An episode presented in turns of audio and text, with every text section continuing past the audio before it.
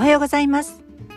ボイスオブウーマンパーソナリティの鶴香織です。ファッションコンサルタントをしたり女性のマインド解放軸としたメルメルマガ配信やセミナー開催などをしております。フランスから買い付けてリモート買い付けをしておりますアパレルやアクセサリーをラローブフルフルというブランドにて展開しております。こちらはオンラインショップ限定となりますので詳しくはインスタグラムラローブフルフルをご覧ください。今日は日曜日ということでねまあ連休の中日ということもありますのでゆるっとトークということでこうあんまり頭を使わずにサクッと聞いていただけるような内容にしたいと思います。YouTube ねあの去年に比べるとだいぶ視聴時間は減ってきているんですけれどもそれでも1日に30分から1時間ぐらいは使ってるかな。で特に YouTube は画面をねあの見ながら見るっていうコンテンツになりますので、えー、家事の合間とかには見れないですね。なので家事の合間には音声配信ボイシーを聞いて YouTube はちょっとね一息ついた時ですね下ごしらえが夕食の終わって、えー、夕食を食べるまでの30分の間とかにあのソファーにゴロンとして見たりとかしてるんですね。で必ず私がその時に見ている、まあ、YouTuber さん何人かいまして大体はこうおすすめに普通にねあの上がってくる人から見るんですけれどもまああの必ず見ているとすぐ上がってきますよねその人が更新されると。まあそういう人誰かなって思った時に、まあ、年下なんだけれどもすごくこうリスペクトしてるというかあの影響を受けている女性 YouTuber の方3名ということで今日はお話ししたいと思います。えーと、まずねお一人目はね着物ママさんですね。着物ママさんね私ねどうやって知ったんだっけなおそらく誰かのインスタグラムか何かでこうシェアされてるのを見て見始めたんじゃないかなというふうに思っています見始めたのはちょうどね1年前ぐらいですね本当にコロナで、えーと、皆さんがステイホームをしている頃でした。であの本当に始めて間もなくっていう時だったと思うので始めてまだ56回ぐらいからずっと見てるんですね。で今はね毎週土曜日の朝にあの配信をされています。で、えーと、本当にね海外の方からのフォロワーさんがめちゃめちゃ多くってですねコメント欄が全部英語なんですよ。まあ、着物ママっていうだけあって日本の家庭料理を紹介するっていう動画なんですねただ魅力はそこだけじゃなくってあの本当にすごくお料理もお上手だし分かりやすいんですけれどもあの愛娘のスータンがですねえーと、おそらく動画を始めた時は1歳ぐらいだったんだけれども今も1年経って2歳を迎えてもう言葉もすごい達者になってね一緒になんかあの最初のインサートの部分とかで言葉をしゃべるんですよ。で今あの海外の方が多いってことでね見てる方があの全部ね英語で喋ったりとか英語の字幕を完全につけられているんですね着物ママさん。なのでその英語で言ってるくだりとかをスータンがね2歳のスータンが真似したりとかするのが、まあ、またすごく萌えっていうことでもうコメント欄がもうその萌えコメントで溢れ返るっていうような状態なんですよ。結構ねコメント欄の数えぐいですよもう何百じゃ聞かないんじゃないかなっていうぐらいすごい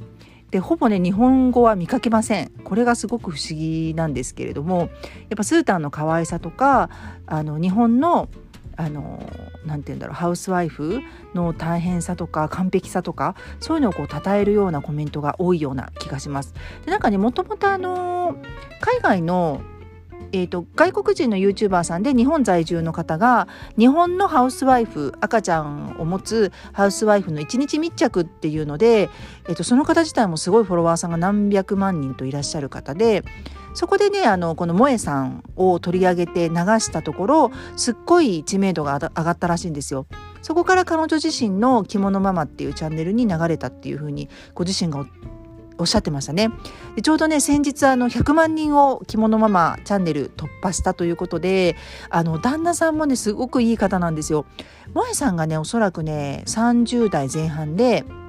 バツイチでいらっしゃるんですけど旦那さんはね私と同い年ぐらいだから一回り以上違う年の差婚っていうことなんですけどねその旦那さんもねすっごく優しくっていい人なんですよもうスータンの面倒も本当によく見るしねうんでも一緒にねなってこうカウントダウンをして100万人になるっていうのをね見守る動画があって一緒に私も泣いちゃいました。もう1年以上一緒に見てるのでねこの動画を。いやすごいなと思います。あんな小さいお子さんがいて家の中でやることも多いだろうし刺激がない中ね毎毎週毎週着物をきちんと着てあの動画を撮っていらっしゃるってすっごい体力だと思うし萌さん自身がもともと京都の芸芸妓さんなんですよ。なのであの着物を着たりとかするのは難なくできちゃうと思うんですけれどもそれでもやっぱりねぐずるスータンとかをねあやしながら動画をね撮るのは本当に大変だなと思います。しかもあのそのえーと、サブタイトルを英語で入れ入れたりとかするのでね本当にねその努力っていうかあの頭が下がるなっていう感じですただねあの始められた時は私もちょうどね YouTube をはじまだ今はねほとんど配信してないんですけれども撮って流していた時だったのでなんでこの人がこんなにすごい支持されるんだろうってちょっとやっかんだ時もありました正直。であのすごく可愛い方でまあにあのこう男性受けするようなタイプなんですよすごく可愛いんだけどであの見ているとね本当に芯が強くって、えー、と今までそのね、一回結婚をされて離婚をされてって苦労もされてきたっていうのももう分かってるんですけれどもやっぱ最初はね自分とあまりに違うタイプだったのでやっかんでたのを覚えてますね。あの主人にねもうこうここのこういう女の人に私あんまりあんまりかもって言ったのを 言ったのを覚えてる、うん、そのぐらいやっぱりちょっとこう最初はねなんかこう嫌いなんだけどあんまりこう虫が好かないんだけれども見てたっていう感じだったんですよね。もう今ではね本当に応援をしていてあの、毎週見てます。土曜日に配信されるともう見てます。はい。で、2人目なんですけれども、2人目はね、さえこさんですね。さえこさんはもうもちろんモデルとしても女優としても活躍をされているんですけれども、もうね、30代なんですよね。30代半ばぐらいで、あの、お子さんをかなり小さい、あの、若い時から産んでらっしゃるので、もう高校生とかなのかな、上の子が。そうであのシングルでねあの2人のお子さんを育てながら長野にファームを作りましてね長野と東京の 2, 2拠点生活をしてるっていうね感じなんですよ。であの、それでもやっぱ美容系とかファッション系とかああのブランドもご自身で持っていらっしゃるので発信をねされていてあのさや子さんもねやっぱ私と違うタイプで可愛くてこう可憐なタイプでこうちょっとこうあざといイメージがあったんですけれども男性に対してね。全然違うよね。やっぱ YouTube の動画って本当のなんか姿が見られてその辺はすごくいいですよね。さえこさんも芯が強くって面白いユニークな方で、うん、軸を自分軸を持ってるなっていう印象ですね。メイクとかねファッションとかすっごい参考になります。あのヘルシーなあの肌密性の仕方とかねすごく参考になりますね。あの低身長でいらっしゃるのでそれでバランスよく取るあのコツとかも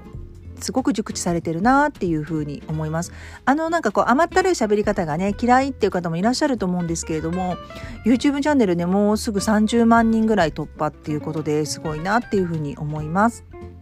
うん、さやこさんはね私実は一度お電話でお話をしたことがありますただもう彼女が二十歳ぐらいの時でそれこそご長男を妊娠されている時だったんですねであの私ワコールに働いておりましてマタニティの下着の PR 担当をしておりました。で、えーまあ、いろんな有識者の方にね有識者というかそのセレブリティの方にあの商品をつけてもらいたいなっていうふうに思っていたのであの妊娠のニュースが流れると事務所経由であの、えー、ギフティングさせてもらえませんかってお願いしてたんですよね。でね篠原涼子さんとかは確か断られたと思うんですよただ宮沢りえさんもお送りしたし結構ね皆さんやっぱワコールの下着はつけたいみたいあのね、女優さんでいらっしゃるので体型維持も気を使っていらっしゃるっていうこともあってあの妊娠中からいいものをっていうことだったのかな。で、さや子さんに関してはねなんとご本人からご連絡をいただいてやっぱりサイズがありあるじゃないですか。なのでねあのその辺りをこう詳しくお話をしてくださったんですけどだからあれ「ドラゴン桜」に出た23年後って感じなんですかね。まだまだ幼さが残る感じでね正直あのすごいしっかりした物言いでしたけれどもすごい自分の欲しいサイズとかあのデザインとかおっしゃってくださったんですごく分かりやすかったんですけれどもあーなんかこんななんか赤ちゃんみたいな話し方をされる方がお母さんになるのかってねすごいなんかびっくりした覚えがありますね。うん、そうそれがもう15年前ぐらいになるんですかね。そうびっくりですね。はい。で、最後、3人目ですね。3人目はもう皆さんご存知のテンチムさんですね。もうテンチムちゃんは私本当に好きです。うん、ずっと見てます、動画は。でも彼女のあの、明けっぴろげな性格とか、だらしないところとか、それでもやっぱバイタリティ溢れるところとか、大好きですね。炎上しても炎上しても、真摯に謝り続けて、また愚直に YouTube 活動をしていくっていうところがね、すごく好きですね。で彼女はなんか人に愛される星のもとに生まれていますよね。なのであの262の法則であの2の大ファンの人たちと2のアンチの部分がすごく分母が大きい人なんじゃないかなっていつも感じてます。で今ねちょうど流れている動画が彼女が海外にこのコロナ禍にお仕事で行ってるんですね。でヨーロッパから、えーとアメリカにお仕事で行くっていう感じなんですけどえーと、フランスからアメリカっていうのがもうそのコロナの受け入れの関係で、えーと、出国入国ができなくって結局ドバイを経由していくっていうのをねあのやってるんですよ。まあ、基本的にコーディネーターさんがいらっしゃるんですけれども1人で旅行されてるっていうことなんですけどなんかねすごい頑張ってるしなんかわ可愛いだけじゃなくて本当にこう頼もしいというかねうんメンタル強いんだなこの子ってどこどこででもやっていけるんだろうなっていうふうに思いますね。でこうハイブランドで爆買いするんですよエルメスとかパリとかでも爆買いしてるんですけどまあその圧巻の経済力もすごいよね。あの20代でこの経済力はすごいなっていうふうに思いますね。やっぱりこうちょっとパワーのエネルギーのあの分母が違うんじゃないかな大きさが違うんじゃないかなっていうふうに改めて感じております。はい。ということで今日はゆるっとトークでした。私が年下だけれどもリスペクトしている女性 YouTuber3 人をご紹介しました。